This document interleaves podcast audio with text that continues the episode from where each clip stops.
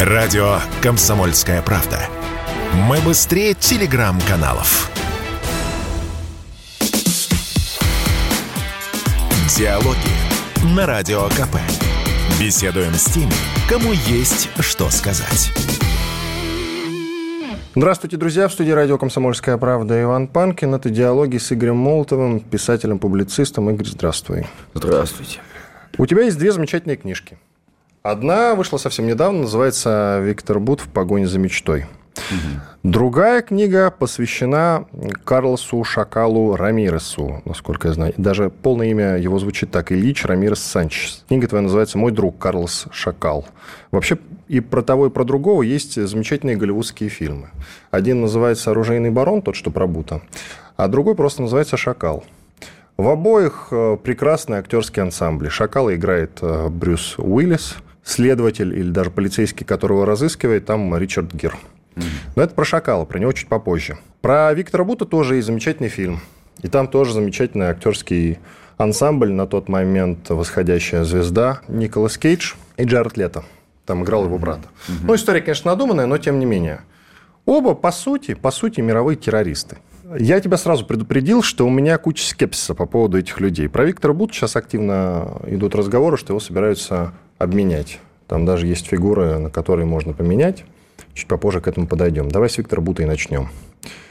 Э, чем тебя так зацепил этот персонаж? И является ли он тем самым оружейным бароном, которым его выставили в фильм? Ну да, здесь ты верно отметил, что, что фильм сделан по лучшим голливудским лекалам, сделан блокбастер. И как, как мы понимаем, что просто так такие вещи не делаются, учитывая весь фон тогда, на фоне которого был, собственно, процесс над Виктором Бутом, когда выпускались бульварные книги, масса газетных статей, неких репортажей, а это как бы вишенка на торте, потому что мы знаем, что Голливуд – это одно из сильнейших оружий, собственно, Соединенных Штатов Америки, который достает до каждого дома. Что касается самой фигуры Бута, ну, естественная фигура она и на слуху, и во всяком случае с нулевых годов мы всегда это слышали, а тем более после процесса. Здесь, э, как и с э, Ильичом, меня несколько покоробила вот эта вот активнейшая демонизация.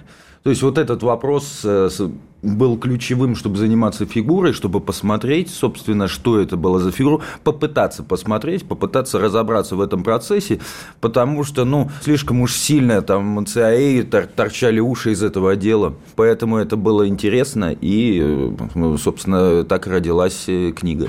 Итак, Виктор Бут уже почти 15 лет сидит в американской тюрьме. Там, насколько я знаю, была придумана крутая провокация от ЦРУшников, за счет которой они его и засадили. Так он является оружейным бароном или нет? Нет, ну я бы не сказал, что он является оружейным бароном, потому что Виктор-то, собственно, а, работал, большинство его поставок, они как раз не являлись оружием. Э, оружие это что? Например, там лопасти от вертолетов, которые поставлялись, да, но они не проходили там как оружие. То есть это не были баллистические ракеты, одним словом, чтобы можно было, как это нам, да, показывали в различных вот таких вот фильмах, конечно. У него больше гуманитарных было проектов.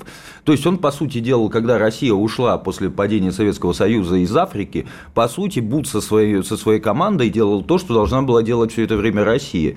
И поскольку, как мы сейчас туда заходим, и в ЦАР, ЮАР и Буркино-Фасо мы видим.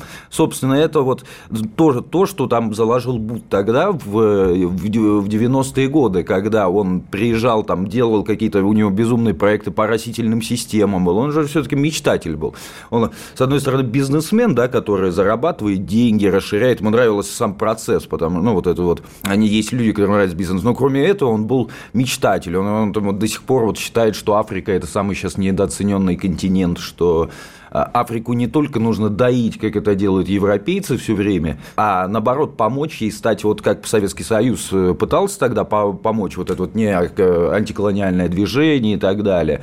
Вот у него, у него такой взгляд на эти вещи. То есть он занимался в основном такие э, африканскими странами. То есть у него был разный, разный бизнес там с другими, но э, главным образом это Африка, конечно. Была. В своей статье, в своей статье ты вот так вот пишешь о Викторе Буте на сайте Арти. Виктор Бут мне близок и понятен, хотя бы потому, что он, как и я, родился в Средней Азии. Зимой чудовищный мороз, летом жуткие степные бураны. Бедность и оторванность от большой земли. Именно там и именно так ковался знаменитый предприниматель, ставший, внимание, иконой современной России. Ты серьезно? Иконой современной России ты считаешь Виктора Бута? Ну, в определенном смысле, да, я поясню, что я имел в виду. Иконой современной России – это человека с такими достаточно мессианскими взглядами, человек, который боролся один против западных спецслужб в Африке, человек, который сейчас находится в плену у Соединенных Штатов Америки, это в некотором смысле повторяет путь России. Вот. Когда Россия была после вот 90-х годов, вот это вот становление, это унижение, это попытка вернуть себе место под солнцем, и в этом смысле я имел в виду, как э, э, его жизнь, как некая такая, она же, все-таки жизнь человека, она и проходила вместе взлетами и падениями нашей страны, поэтому здесь я провел такую параллель. Икона все-таки слишком громкое слово. И нужны ли нам такие герои? Мы героев-то не, не выбираем, они сами появляются у нас. То есть герой же не, не, не искусственно созданный какой-то персонаж, оно так появляется и так проходит. Естественно, люди разные. Есть, есть Буд, который занимался тем, чем занимался, да, есть у нас э, люди, которые там какие-то большие, там, которые приносят, как Сергей Безруков, пользу там театрам вообще по всей стране. Есть у нас люди, которые на фронте сейчас, да, люди разные, Россия разная, Россия, она сложно сочиненная эти люди, они нужны этой стране, потому что это есть наша страна. Слушай, западные спецслужбы, американские, тем более ЦРУ, тем более они ловки на выдумку. Зачем они именно арестовали Бута? Могли бы его тихонько ликвидировать, кстати. Ну, раз он им мешал, а он им мешал, это совершенно очевидно, они тоже занимаются грязными делами. Но почему именно арестовали? Чтобы сделать его средством политического давления. На что был расчет? Не совсем понятно. Соединенным Штатам нужен был, э, нужен был трофей. Нужно было показать, что они могут добраться до любого. Они могут э, захватить гражданина любой страны, в том числе России. Кандализа Райс еще тогда заявляла, что Россия никогда не получит бута. То есть они из этого сделали э, шикарный политический процесс. Они показали, что они могут достигать совершенно любого, что они хотят. Вот еще ты пишешь. Виктор Бута часто ставит вторым номером после Усамы Бен Ладена, называя его торговцем смертью и оружейным бароном. Ну, ну вторая, часть, вторая часть предложения э, уже нами обсуждена, а вот первая по поводу Усамы Бен Ладена. Не добавил ли ты ему очков таким образом? Все-таки Усам Бен Ладен натурально первый террорист номер один в мире. А Виктор Бут все-таки известен ну, Конечно, нам, нет, нет, и здесь я ограниченному раз... числу людей. Если у сам Бен Ладена любого вот на улице спроси, он тебе ответит, знаю. Ну да, но Бута здесь, не каждый Здесь знает. я больше говорю про США, поскольку настолько демонизирован и распиарен, насколько был Бут, там таких вот антигероев, вот я имею в виду, исходя из их э, средств пропаганды, не так уж и много. Поэтому я здесь говорю не про мировую известность, да, а более про американские реалии, то есть сколько они потратили сил на демонизацию Бута, я не помню, чтобы кто-то еще такой чести удостаивался среди каких-то людей политического окраса, да, американцы там любят и преступников своих демонизировать, но мы не будем сейчас об этом, да, там сколько, а я имею в виду вот, э, что связано с политикой, таких людей достаточно немного, нет, я его, конечно, и не сравниваю с Бен Ладеном, потому что это абсолютно, абсолютно разные вообще вещи. Знаешь, что интересно? Смотри, вот в Голливуде про русского человека, так или иначе он гражданин России, снимают крутой фильм с первым набором актеров голливудских. Николас Кейдж и Джаред Лето. У тебя гордость вызывает сам факт того, что они тратят многомиллионный бюджет на создание фильма про россиянина? Или все-таки нет? А, да нет, наверное. С одной стороны, фильм, фильм, если его брать просто как художественный фильм, хороший фильм. Нормальный ничего, я Николаса фильм. Кейджа мне нравится чего. Я понимаю просто цели, для чего он сделан. Поэтому, естественно, это не вызывает никакой радости, потому что американцы как раз в этом поднаторели делать подобные вещи, после которых уже любой гражданин там, Соединенных Штатов, да, и не только Соединенных Штатов, уже не пойдет даже читать какую-нибудь книгу, да, потому что он уже будет все, все вдоль и поперек знать по одному лишь фильму, хотя там в этом фильме ну, естественно, мы, ну, мы понимаем, что, что этот фильм очень и очень и очень далек от какой-то истины. Ну, вот как-то так. А что в этом фильме плохого? Ну, вот если так разобраться. Там ведь, по сути, он не выставлен мерзавцем, этот человек, которого играет Николас Кейдж. Абсолютно. нормальный парень, который просто там, ну, занялся каким-то делом, торговлей оружием. Ну, и среди американцев таких полно. Среди любой нации таких полно. В чем тогда обида, которая у многих есть на этот фильм? Вот если комменты почитать, я вот посмотрел несколько роликов э, с описанием этого фильма, и там полно грязи. Вот опять демонизируют русских, вот это все. А я на самом деле никакой демонизации не увидел. Я больше демонизации видел в других фильмах, просто даже в фильмах про Джеймса Бонда, да, где они, значит, на танке, еще с Пирсом Бростоном, кажется, фильм, да, про Джеймса Бонда, где он на танке едет и сносит там здание в Петербурге. Я думаю, босс, какой лютый мрак показывают, действительно. А в этом фильме нет, что, обычный парень.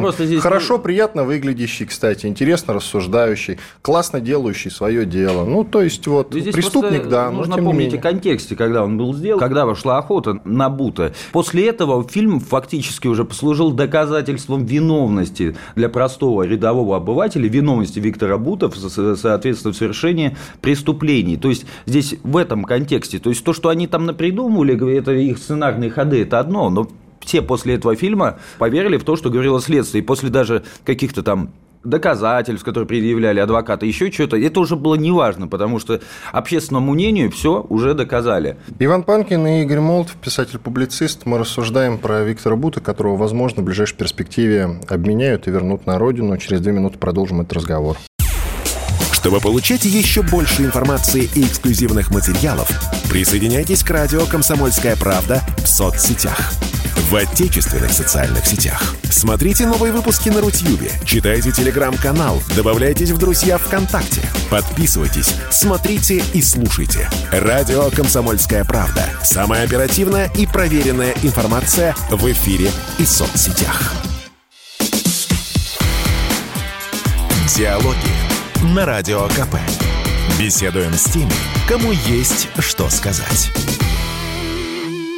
Иван Панкин и Игорь Молотов, писатель-публицист. Мы рассуждаем о, его книгах, вернее, о персонажах. Книга, которую прямо сейчас мы обсуждаем, называется «Виктор э, Бут в погоне за мечтой», которую Игорь выпустил совсем недавно. Ну, многие знают, кто такой Виктор Бут. Это международный террорист, с другой стороны, наш человек. Мы, конечно же, не верим в, том, что, в то, что он международный террорист. А вот Америка доказывает нам обратное. И сняла даже замечательный фильм, называется «Оружейный барон». А расскажи мне, Игорь, про Виктора Бута. Вообще, как ковался-то характер действительно Виктора Бута? Расскажи коротко, чтобы люди поняли, что за человек вообще перед ними. Да, ну, Среднюю Азию ты упомянул. Вот. После этого он же учился, соответственно, на военного переводчика, армия, военные, и попал, собственно, в Мозамбик. А это для него решающим моментом было, потому что он был влюблен в Африку, и поэтому всю, всю собственно, дальнейшую жизнь, большую часть он находился ровно там.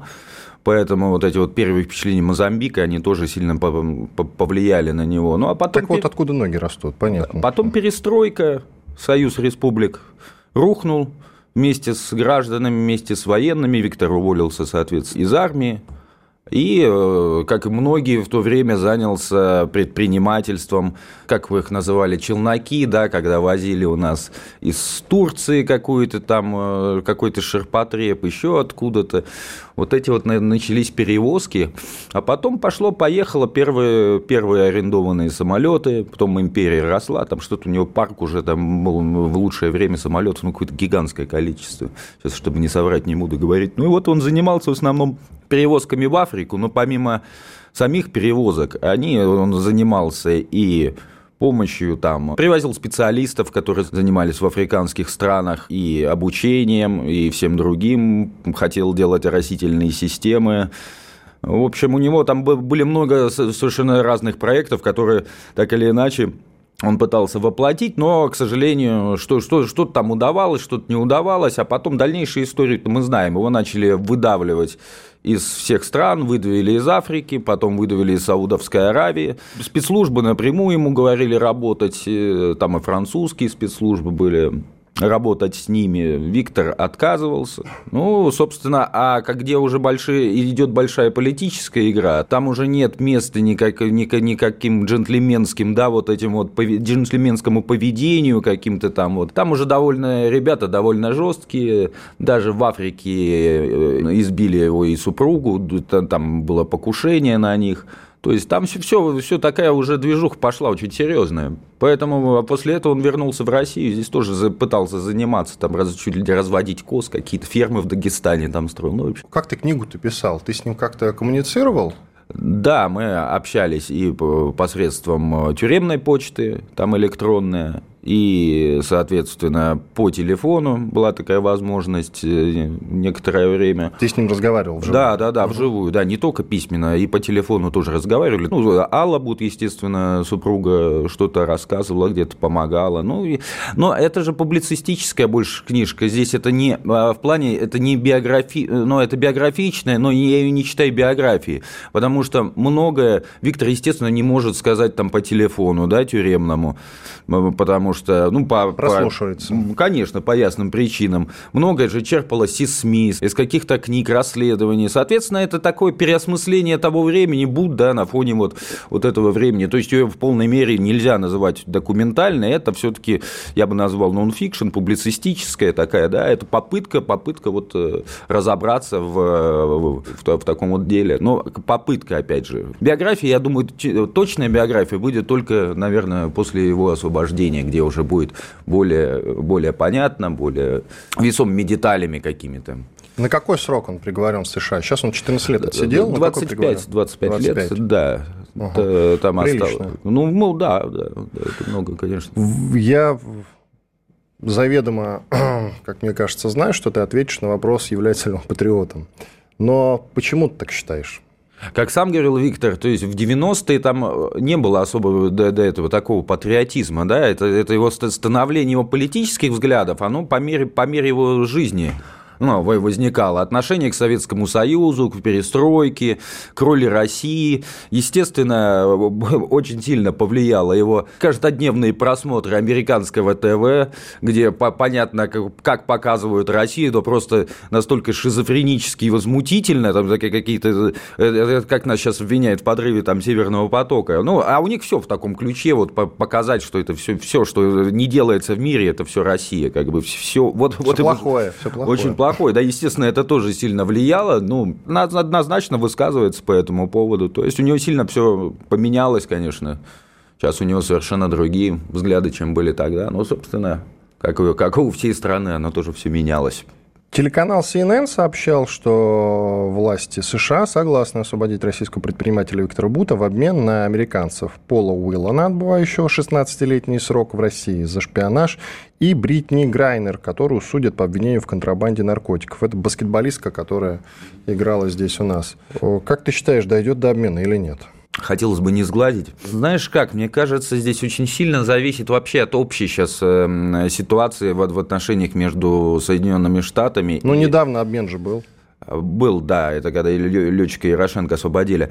Но я имею в виду, если какого-то сейчас сильного не будет вот ухудшения, Куда уж хуже. А, то все у нас бывает. У нас еще есть запас, запас вот этого до последнего, до последнего аргумента, да? А, то есть, то, то мне кажется... С другой стороны, действительно, подлодка Белгород-то вышла на боевое дежурство. Вот, поэтому... С Посейдоном на борту. Поэтому всякое бывает. Не хотелось бы сглазить, но если мы рассматриваем сейчас без вот каких-то там э, подобных эксцессов, я, я думаю, что ну, вариант очень большой, что, что обменяют. Ну, по ощущениям, по всем ощущениям, от решимости Соединенных Штатов сейчас к этому, а потому что, ну, мяч э, по, по сути же был на их стороне. Мы же все эти годы добивались освобождения, МИД добивался наши э, по правам человека, да, ну, соответственно, освобождение Бута этого. А, а сейчас американцы, наоборот, уже настаивают, говорят, давайте меняться. И, но они делают это публично, о договоренности между нашим президентом и Байденом было, что это не в публичной сфере пройдет. Поэтому сейчас есть некоторые противоречия, но мне, я надеюсь, что они их как-то уже уладят, и все-таки Виктор окажется дома, и тогда уже, конечно, можно будет его обо всем распытать. Если, кстати, он окажется дома, его уже освободят, да, тюремного заключения, то есть он здесь его отбывать не будет. Конечно. И, э, есть же, насколько я знаю, там нюансы, когда э, экстрадируют чтобы Да. он отбывал заключение здесь, условный заключенный. Тут не эта история, да? нет, другая? конечно, нет. Чем он может пригодиться нам сегодня, Виктор Бут? Мне кажется, Виктор очень пригодится как большой специалист по Африке. Учитывая нашу сейчас вовлеченность в африканские процессы, он может в этом смысле очень сильно помочь своим опытом, я думаю, не- некоторыми своими, я думаю, и знакомствами и так далее. То есть, даже если в практической плоскости мы смотрим, э, а с точки зрения человеческой, что нужно как бы нашего гражданина домой набрать, то в любом случае Россия э, будет от него так или иначе польза. А, Америка сняла фильм про Виктора Бута. Ну, не про, а, условно говоря, на Ну, ну, на- основе на- его да, биографии, на основе его истории, скажем так. А Россия не интересовалась. Это просчет России, как ты считаешь, или нет?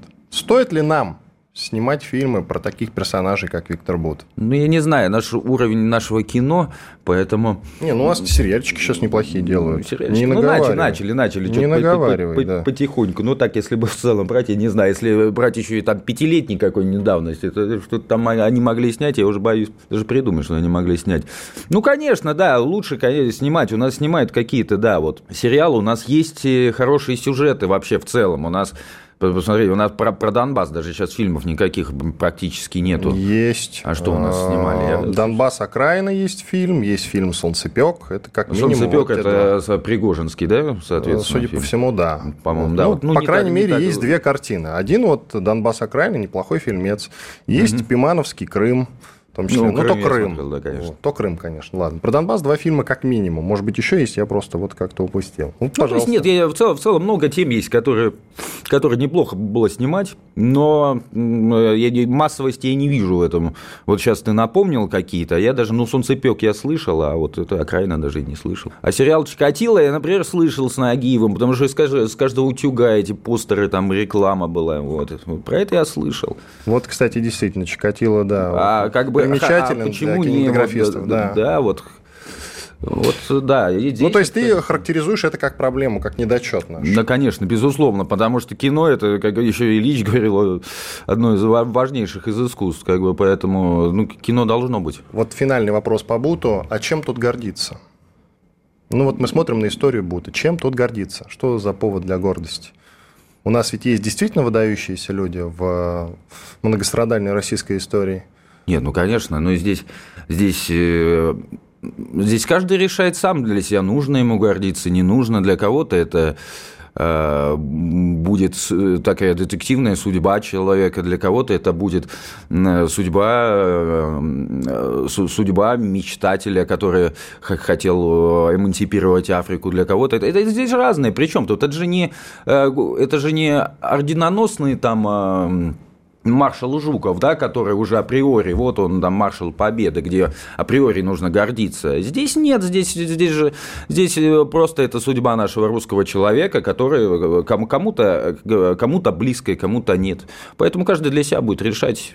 Пусть почитает, посмотрит. И фильм даже тоже посмотрит. А лучше взять книжку и фильм посмотреть, и сразу будет какое-то более такое общее, общее понимание. Так что ни- никого же не навязываем. Уходим на перерыв. Иван Панкин и Игорь Молотов, писатель-публицист. Через 4 минуты после полезной рекламы и хороших новостей продолжим. Есть такая профессия – родину будить. И лучше всего с этим справляется Сергей Мардан.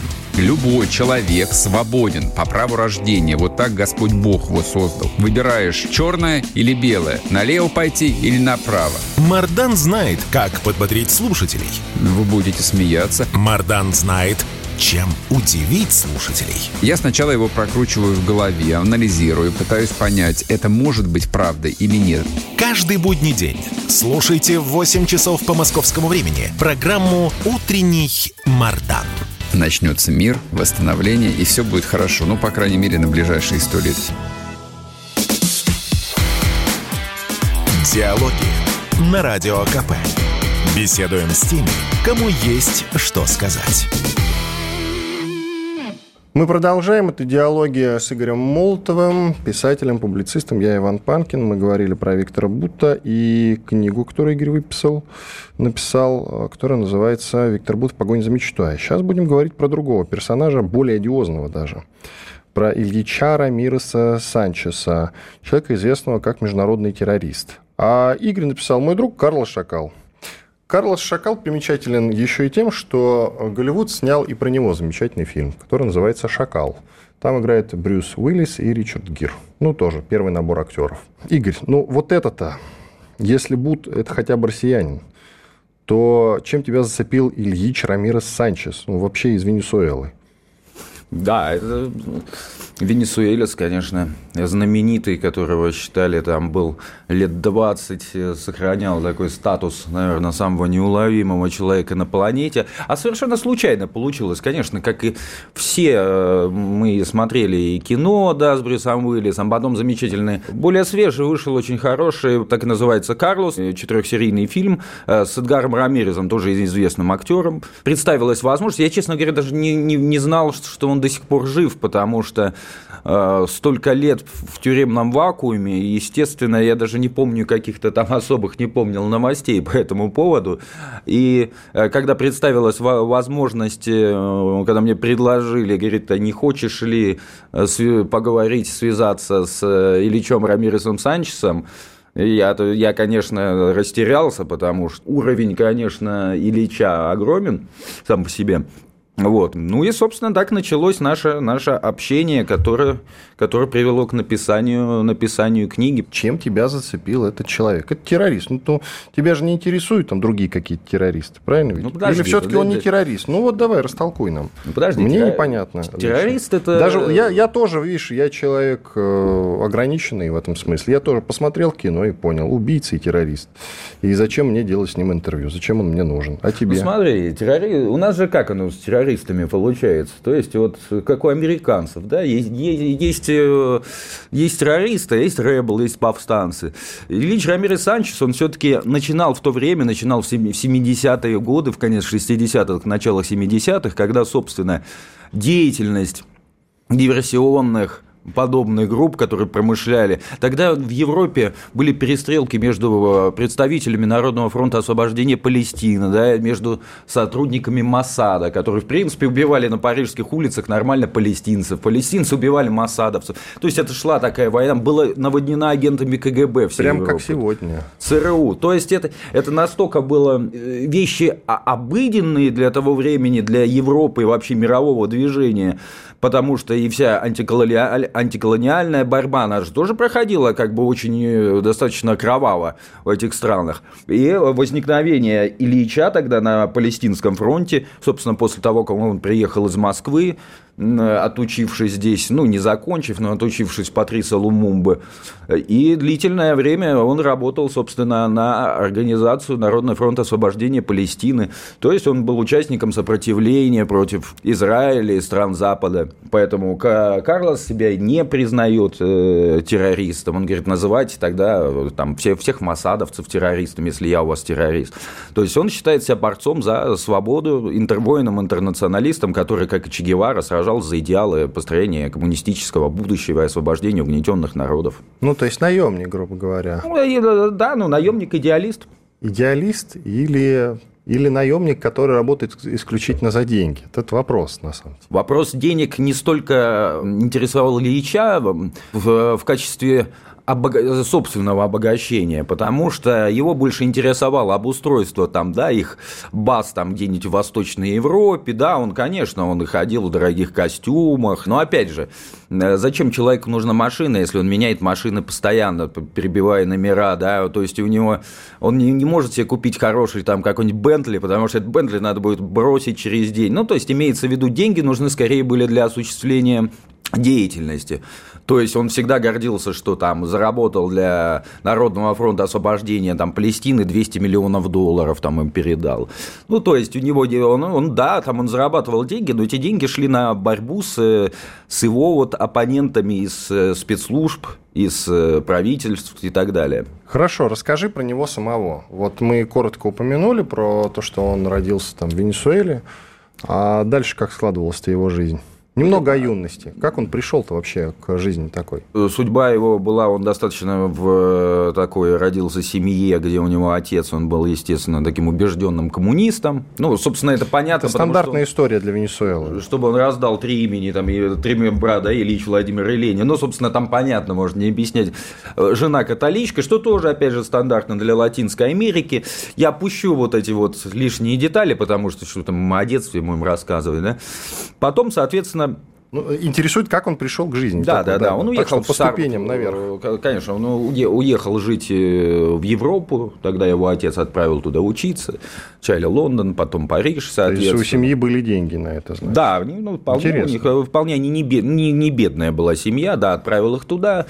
Там, э, там, естественно, тогда нужно контекст времени, 60-е, Европа, это революция 68-го, да, ну, вот это вот все, парижское восстание, вот это вот где-то где Че Гевара уже в то время э, там в Боливии доживал уже последние свои, последние свои годы, это мауизм, который процветал.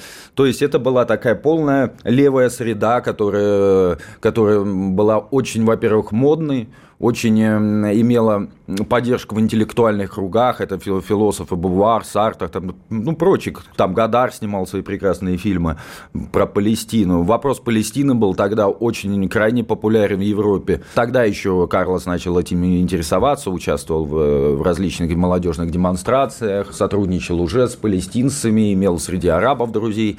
Потом отец ему предложил поехать учиться в Сорбону, вместо этого он добился, чтобы поехать в Москву, ну, потому что Москва как центр притяжения ну, всех стран э, левого, там, да, вот всей молодежи. Ну да, левого толка. Да. Левого толка, да, не, не будем даваться подробности. Ну и, соответственно, соответственно, после Москвы он сразу же уехал, э, не доучившись, в Иорданию, в палестинский учебный лагерь, и тут началась его судьба уже как члена сопротивления Палестинского народного фронта освобождения Палестины. Тогда это международные были лагеря обучения, то есть там много европейцев было довольно то есть оттуда же вышли и фракция Красной Армии немецкой, итальянские красные бригады. Все же проходили обучение в Иордании в основном, в тех, э, в тех лагерях тренировочных. Но он, э, вот ты уверен, да, в том, что он именно что идеалист, и это было такое вот э, порыв души.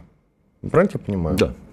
Но, с другой стороны, откуда и какие деньги могут быть у, собственно, у повстанцев из Палестины? Тут я готов, готов тебе поверить действительно в этом. Ну, ходили, конечно, большие слухи, что там и КГБ при, приложила руку, чтобы туда его отправить. Это, это очевидно, там. но КГБ не спонсировало глобально как-то, да? Оно поддерживало Оно специалистами, конечно, специалистами да, да, инструкторами. Да, а каких-то гроба огромных денег там естественно, не было. Безусловно. От КГБ. А, ему сейчас, я смотрю, 72 года. Он э, до сих пор жив, и будем надеяться, что все-таки его когда-нибудь да выпустят. Другой вопрос, мы хоть и призываем Францию, по крайней мере, ряд наших известных людей, в том числе ты, обращались к Владимиру Путину с просьбой да. обратиться к Макрону, президенту да, Франции, да, да. с тем, чтобы, угу. да, посодействовать и отпустить этого человека. Нам он зачем? Нам он не, ну, как бы здесь есть практическая и непрактическая ну, плоскость. Проханов, например, участвует э, в этом процессе, тоже подписал это письмо, да, Проханов, Герман Судулаев, писатель, Исраиль Шамир, Андрей Рудалев, вот ты в числе подписавшихся. Но вот он, он вам зачем, и он нам зачем в России здесь? Нам он за тем, что холодная война закончилась, и преследование, собственно, участников холодной войны, оно, оно как бы уже не имеет никакого смысла. Тем более давность лет, про, про, э, который провел Ильич Рамир Александрович в тюрьме, она уже давно исчерпывает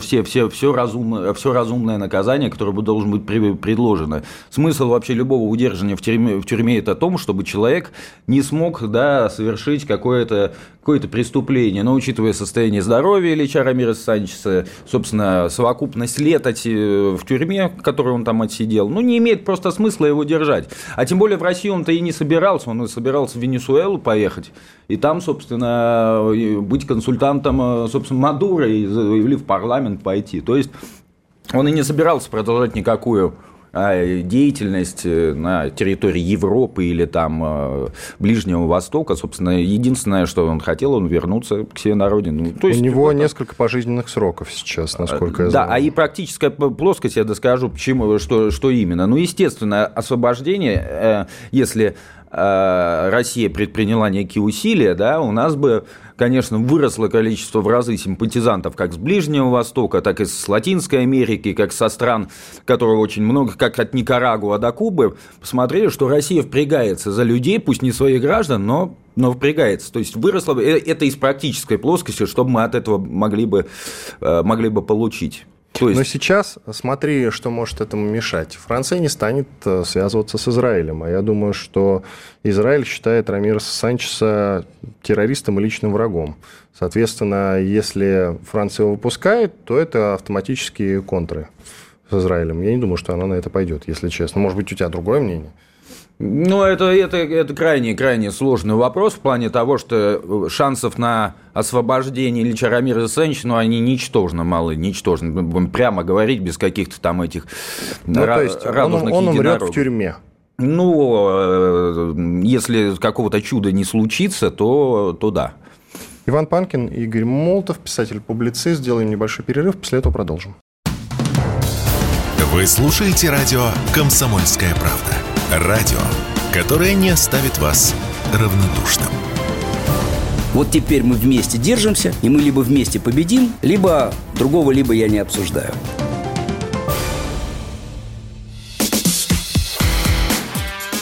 Диалоги на Радио КП. Беседуем с теми, кому есть что сказать.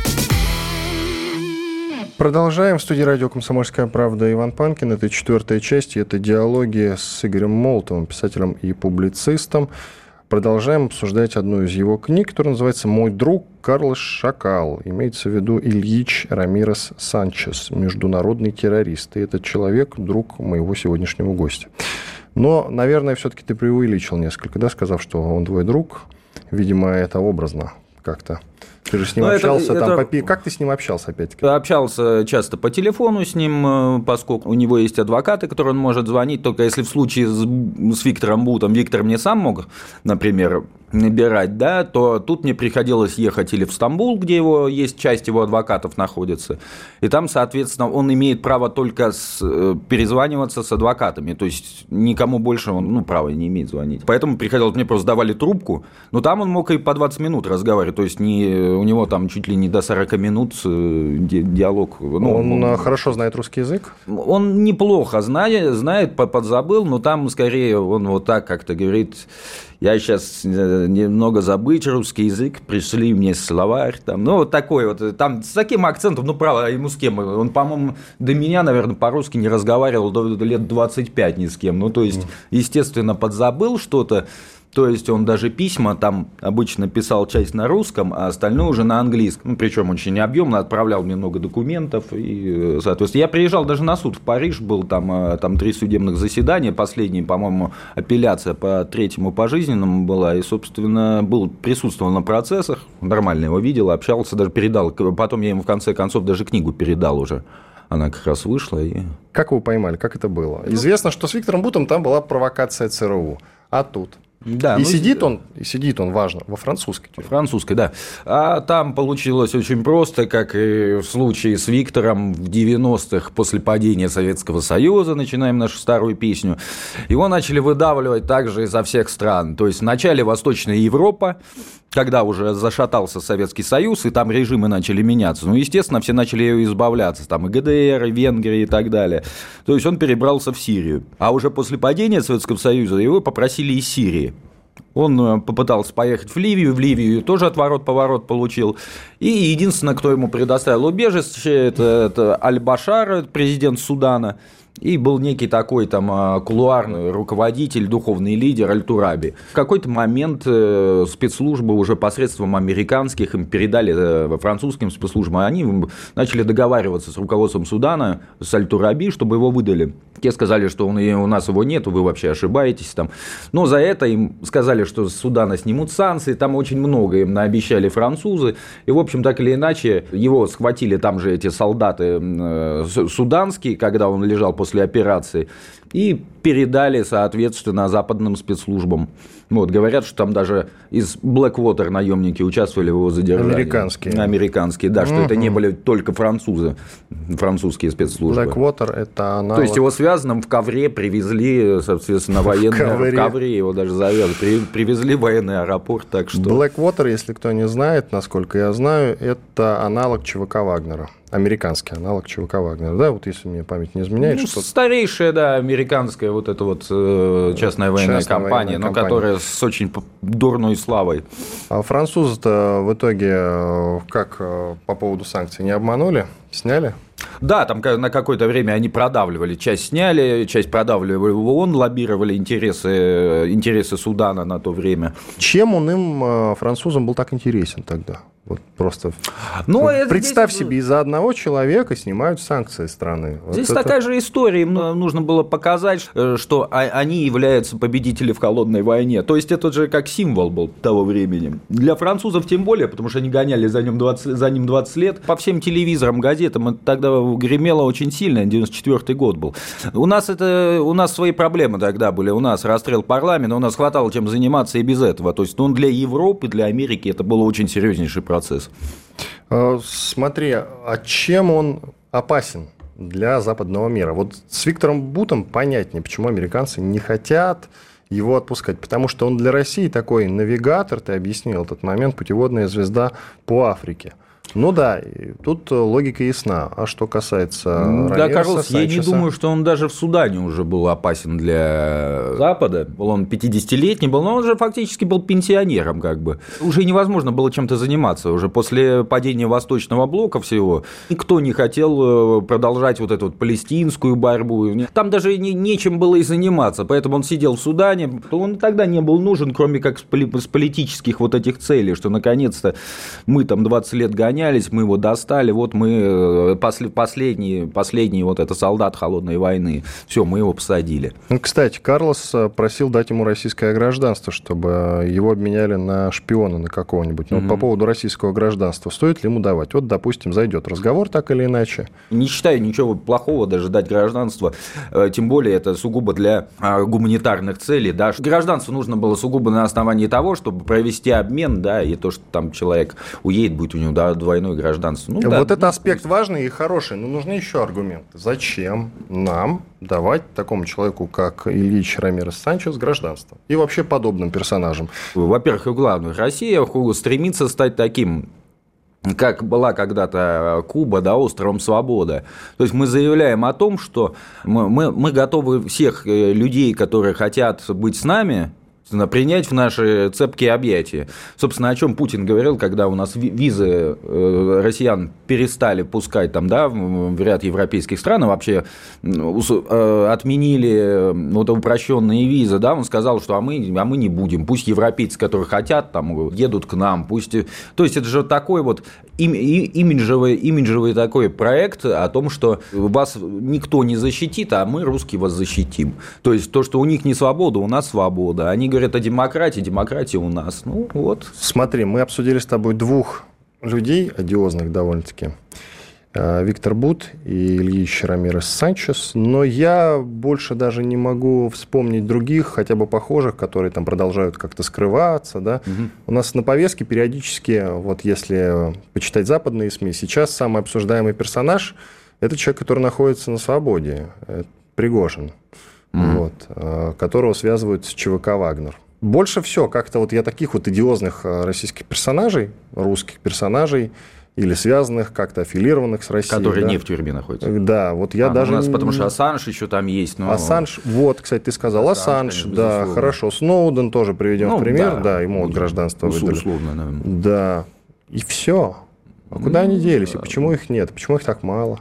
Ну, во-первых, все вот это вот сопротивление, которое существовало там э, и агенты и КГБ, и вообще наши союзники, да, ну, в разной степени союзники, я имею в виду где-то союзники, где-то попутчики, да, где-то сочувствующие. А они все были разгромлены вот за, за эти годы. Их к 90-м годам их вычистили. Кто тогда еще сел в тюрьме, кого-то убили, кто-то давно уже отошел от дел, там, как арабские товарищи, там, латиноамериканские. А никого не осталось. Их просто нету. А в стерильных нулевых их не возникло, потому что, ну, потому что поддерживать-то некого. Любая организация, любые такие люди, они требуют мощной поддержки государства.